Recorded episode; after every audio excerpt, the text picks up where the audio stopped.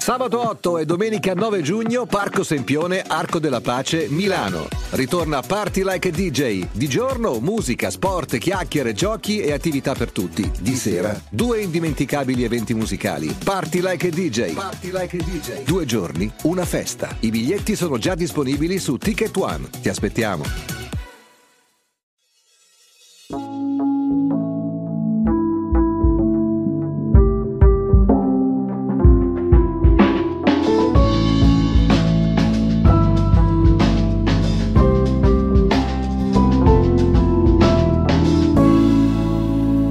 Jedi Visual presenta Storia della censura in cinque atti di Pierluigi Battista. Primo atto. Questioni di sesso.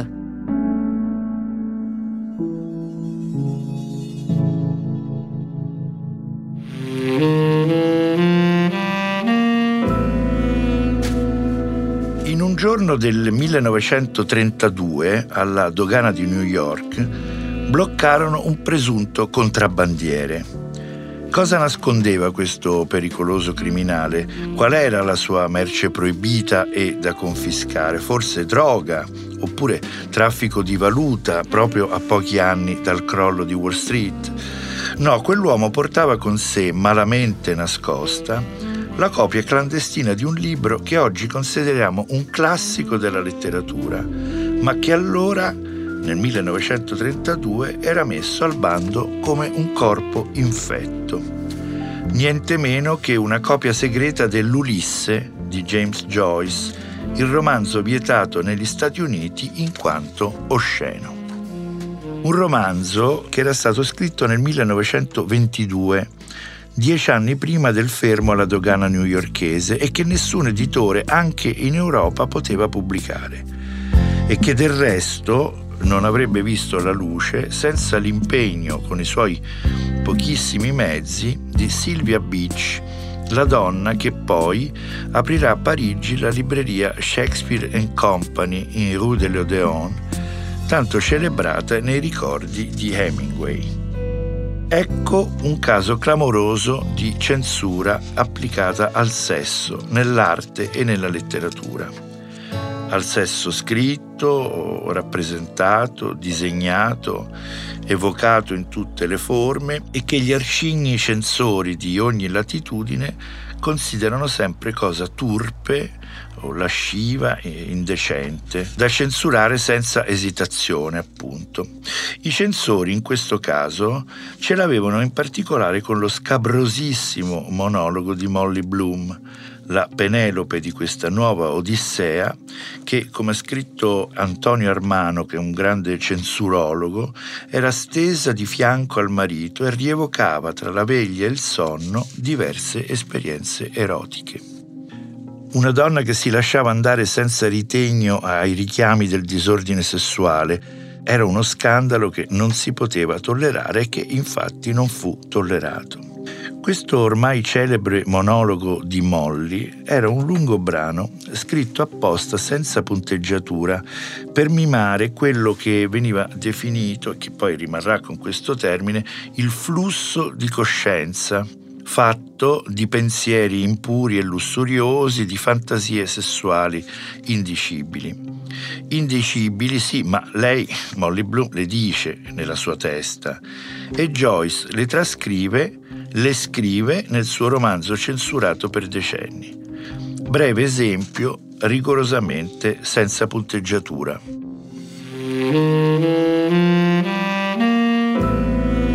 Sì, perché deve essere venuto tre o quattro volte con quel tremendo bacchiolo grosso e rosso che io pensavo che la vena o, o come accidenti la chiamano stesse per scoppiargli. Per quanto il naso non ce l'abbia tanto grande, doveva aver mangiato ostriche, mi pare qualche dozzina, no.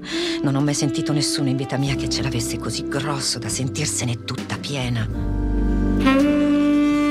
Ecco, e così via, senza nemmeno un punto o una virgola per pagine e pagine, con Molly che fantastica su un adulterio accanto all'ignaro marito addormentato. Era intollerabile, infatti Zack fu subito censura.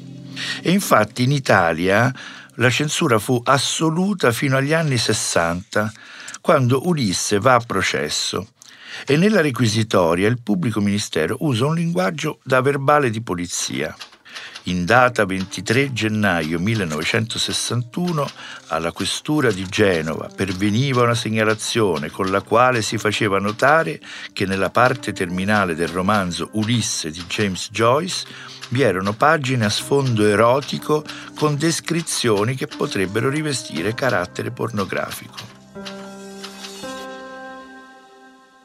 Questo era il pubblico ministero. Nell'Unione Sovietica era andata anche peggio, come al solito.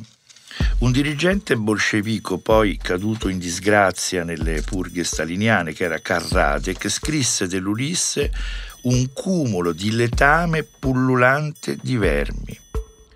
Decisamente Molly Bloom non godeva di buona fama e i censori potevano scatenarsi. Del resto i censori si scatenano sempre quando di mezzo ci sono le donne e il sesso. Verso la fine del Settecento nasce il romanzo moderno e si forma un pubblico di lettori che sono soprattutto lettrici. Le donne che leggono sono pericolose, diceva il titolo di una bellissima mostra che si è tenuta anni fa a Parigi, così pericolose che quando verso la fine del Settecento i romanzi finiscono nelle mani delle donne, allora suona l'allarme rosso tra i censori.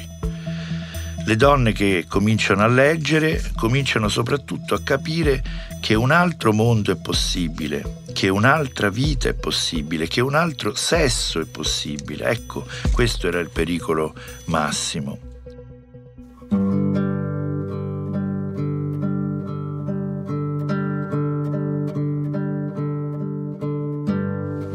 Charles era un medico. Accettaste di sposarlo perché ne eravate innamorata? L'idea di una nuova condizione di vita e la presenza di un uomo mi eccitavano. Sì, avevo proprio creduto di provare amore per lui. Cercavo di comprendere che cosa si intendesse nella vita con le parole felicità, passione, ebbrezza, che mi erano sembrate tanto belle nei libri. Predicatore inglese dell'Ottocento si diceva inorridito perché, queste erano le sue parole, nella brughiera si incontrano pastorelle che hanno infilato sotto la mantellina il romanzo da quattro soldi, già passato di mano in mano e che hanno ancora il pudore di tenere nascosto. Ma questo pudore in realtà era già scomparso tra un numero sempre maggiore di donne benestanti e con servitù ben inteso a Parigi, a Londra, a Milano. Madame Bovary di Gustave Flaubert è appunto la donna che legge troppa paccottiglia romantica e si immedesima in modo morboso nella vita delle sue eroine, proprio come Don Chisciotte che si immaginava cavaliere dopo aver fatto indigestione di libri sulla cavalleria. E infatti i censori presero di mira Madame Bovary e mandarono il grande Flaubert alla sbarra. L'avvocato dell'accusa, che si chiamava Ernest Pinard, era un mastino delle aule di giustizia e diceva che troppa libertà nel diffondere i romanzi pericolosi metteva, aperte virgolette, il veleno alla portata di chiunque, mentre l'antidoto è alla portata di pochi, cioè degli uomini, naturalmente. La censura serviva come vaccino contro l'infezione della tentazione sessuale. Questa era la tesi dell'inquisitore Pinar, che disse testualmente le frivole pagine di Madame Bovary cadono in più frivole mani, nelle mani di giovanette, qualche volta di donne sposate. Ecco, oddio, le donne sposate. E continuava Pinar, quando la fantasia sarà sedotta, quando questa seduzione sarà scesa fino al cuore, allora sarà la fine. Ed è già la fine, la fine è proprio qui, perché nel romanzo incriminato, ancora l'inquisitore che parla, la dignità coniugale è rappresentata da un marito cornuto e contento. È la fine davvero, un colpo velenoso alla famiglia, alla fedeltà coniugale, alla morigeratezza, al sesso santificato dal matrimonio. Ma al mastino Pinar andò male il vaccino da lui imperiosamente consigliato non fu somministrato, la censura fu ritirata e l'inquisitore fu battuto e Flaubert, perfidamente, volle pubblicare nella nuova edizione di Madame Bovary un supplemento con gli atti del processo, compresa la feroce, ma stavolta sconfitta, requisitoria del pubblico ministero Pinard, una vendetta esemplare quella di Flaubert.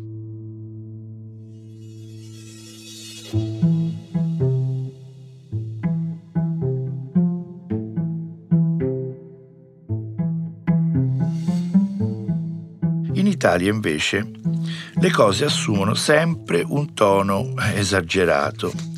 E facciamo un salto di secolo rispetto alla vicenda Bovary-Flaubert. E in Italia nel 1973 un degno collega di Pinar addirittura mobilitò l'Interpol per catturare Erika Young, la scrittrice che disse dagli albori della storia oggi i libri sono stati scritti con lo sperma e mai con il sangue mestruale e andò a notificarle il procedimento giudiziario contro Paura di volare, che era lo scandaloso romanzo del sesso ad alta quota dove si praticava la zipless fuck, cioè la scopata senza cerniera, come aveva scritto Erika Young. Pochi anni prima, nel 1967, Allen Ginsberg, era il poeta guru della Beat Generation che poi fu fatto conoscere da noi da Fernanda Pivano, viene portato in questura a Spoleto da due poliziotti mentre si stava scolando una birra in un posto vicino al Duomo. Negli Stati Uniti Ginsberg era stato censurato per i suoi versi raccolti nell'urlo celeberrimi versi, ho visto le migliori menti della mia generazione, eccetera, eccetera, e che costarono un lungo processo a Lawrence Ferlinghetti, l'altro astro della Beat Generation, colto in flagranza di reato mentre vendeva nella sua celebre libreria, che era la City Light Books di San Francisco, quella poesia in cui si scrivevano cose indicibili su uomini che gridavano di gioia posseduti da pii motocicliste, eccetera, eccetera.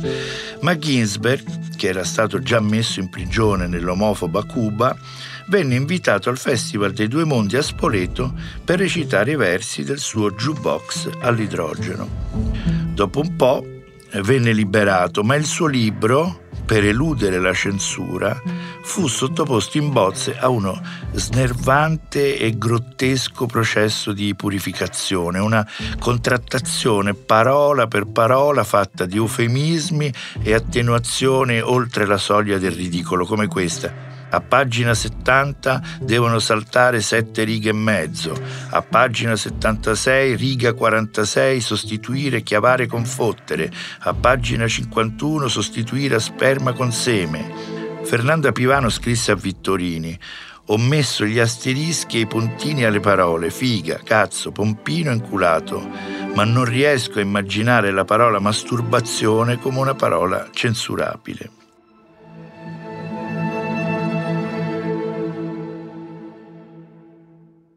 Ecco, nel Novecento, che pure ha conosciuto ogni avanguardia e ogni trasgressione, ogni estremismo sul piano artistico e letterario, le fantasie sessuali delle donne e dei protagonisti sono spesso costate ai loro autori anni e anni di esilio e di messa al bando.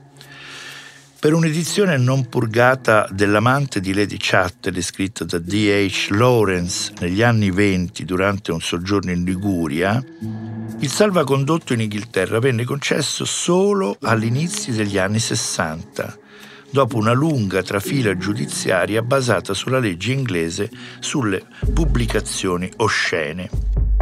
La storia dell'incandescente passione erotica tra una nobildonna, cioè Connie Chatterley, e laitante guardiacaccia Mellors, descritta eh, con un linguaggio crudo ed esplicito e bollato dai moralisti come irrimediabilmente pornografico, scatenò la furia dei censori. Secondo lo scrittore premio Nobel per la letteratura Coetzee, la vera ragione del clamoroso scandalo stava principalmente nella non osservanza di almeno tre regole. La prima è adulterino, E fino a qui, dopo Madame Bovary e Anna Karenina, ci poteva anche stare. Ma la seconda viola i confini di casta. Connie Chatterley, moglie di un ufficiale della Prima Guerra Mondiale reso impotente e paralizzato da una grave ferita da guerra, non poteva scegliere un guardiacaccia, un subalterno virile, ma pur sempre subalterno. La terza ragione, la più scandalosa, si trattava di un rapporto erotico contro natura, cosiddetto contro natura. È lei che racconta nel romanzo che il guardiacaccia la sodomizza, ma, come osserva Coetzee, il crimine contro natura veniva punito severamente dal codice penale inglese negli anni venti del Novecento anche tra moglie e marito. Figuriamoci tra una gentildonna e un animalesco guardiacaccia.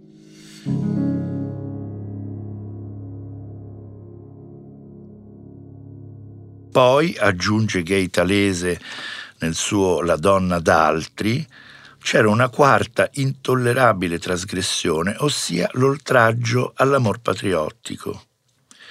Eh, scrive Talese, Lord Chatterley era una vittima della guerra, rimasto paralizzato mentre serviva il suo paese nelle trincee delle Fiandre, e la storia della fuga di sua moglie con un vigoroso guardiacaccia era ancora più oscena per molti inglesi.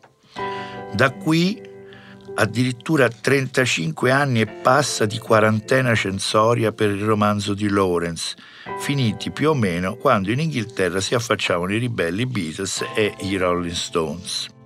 In quegli stessi anni l'Italia poté scoprire Il tropico del cancro di Henry Miller, il romanzo, che peraltro era stato pubblicato con grande difficoltà da una casa editrice, la Obelisk Press, specializzata in libri molto scandalosi. Come scrive il censurologo Antonio Armano, per anni il Tropico del Cancro rimase inedito in Italia e anche in America Miller restava un autore underground, ma nel 62, grazie a un escamotage di Gian Giacomo Feltrinelli, Insieme al Tropico del Capricorno, l'altra opera di Miller, inizia a circolare un'edizione stampata a Bellinzona e smerciata in Francia.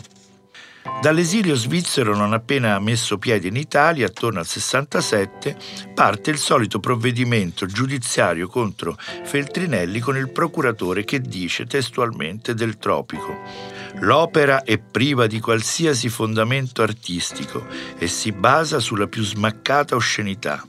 Alcune frasi superano ogni immaginazione, sono irripetibili e offendono il pudore e la morale secondo il comune sentimento. Del resto in Italia la mannaia della censura non conosceva ostacoli. Nel 66 fu pubblicato sul numero della Zanzara, un giornale scolastico milanese, un'inchiesta sulla sessualità femminile e solo per questo tre studenti furono incriminati e poi assolti dal reato di stampa oscena e corruzione di minorenni.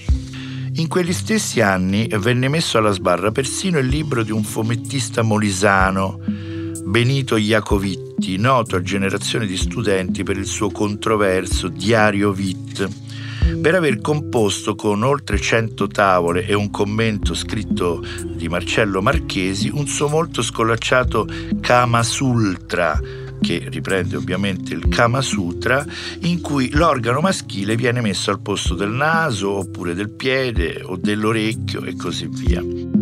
Marchesi, spirito molto caustico, scriveva in uno dei suoi testi del Galateo Kamasultrico Dopo un'orgia non è necessario baciare la mano del padrone di casa, tranne che non sia un vescovo. E la mannaia ovviamente fu inesorabile. Poi c'è la resistenza intelligente e audace alla censura, gli stratagemmi per non dargliela vinta, come quella raccontata dalla scrittrice Azar Nafisi nel suo Leggere Lolita a Teheran racconta di un gruppo di ragazze insofferenti al destino di coatta sottomissione imposto dal regime degli ayatollah che porta nella casa della loro docente ostracizzata dall'università gli strumenti della loro libertà segreta. Prima di tutto i libri prediletti e messi al bando come appunto il sulfureo Lolita e poi, particolare molto emozionante, una gran quantità di cosmetici, abiti proibiti, eh, smalti sgargianti, acconciature leziose, vietatissime negli spazi pubblici controllati dai barbuti della vigilanza rivoluzionaria che erano gli irsuti guardiani della fede, che avrebbero lapidato con furore quelle donne se solo avessero saputo quali turpitudini sessuali nascondevano sotto il velo. Lolita era vietato, ma loro, truccate per sfida, lo leggevano di nascosto. Ancora una volta censura beffata, per fortuna.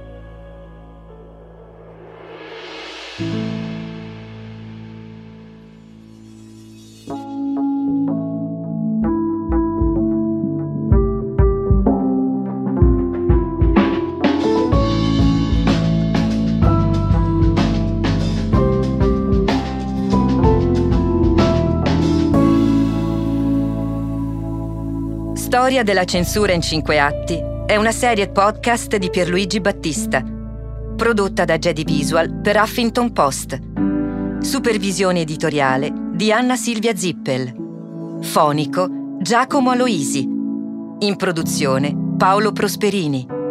Musiche e sound design Gipo Gurrado, Stefano Giungato, Indie Hub Studio.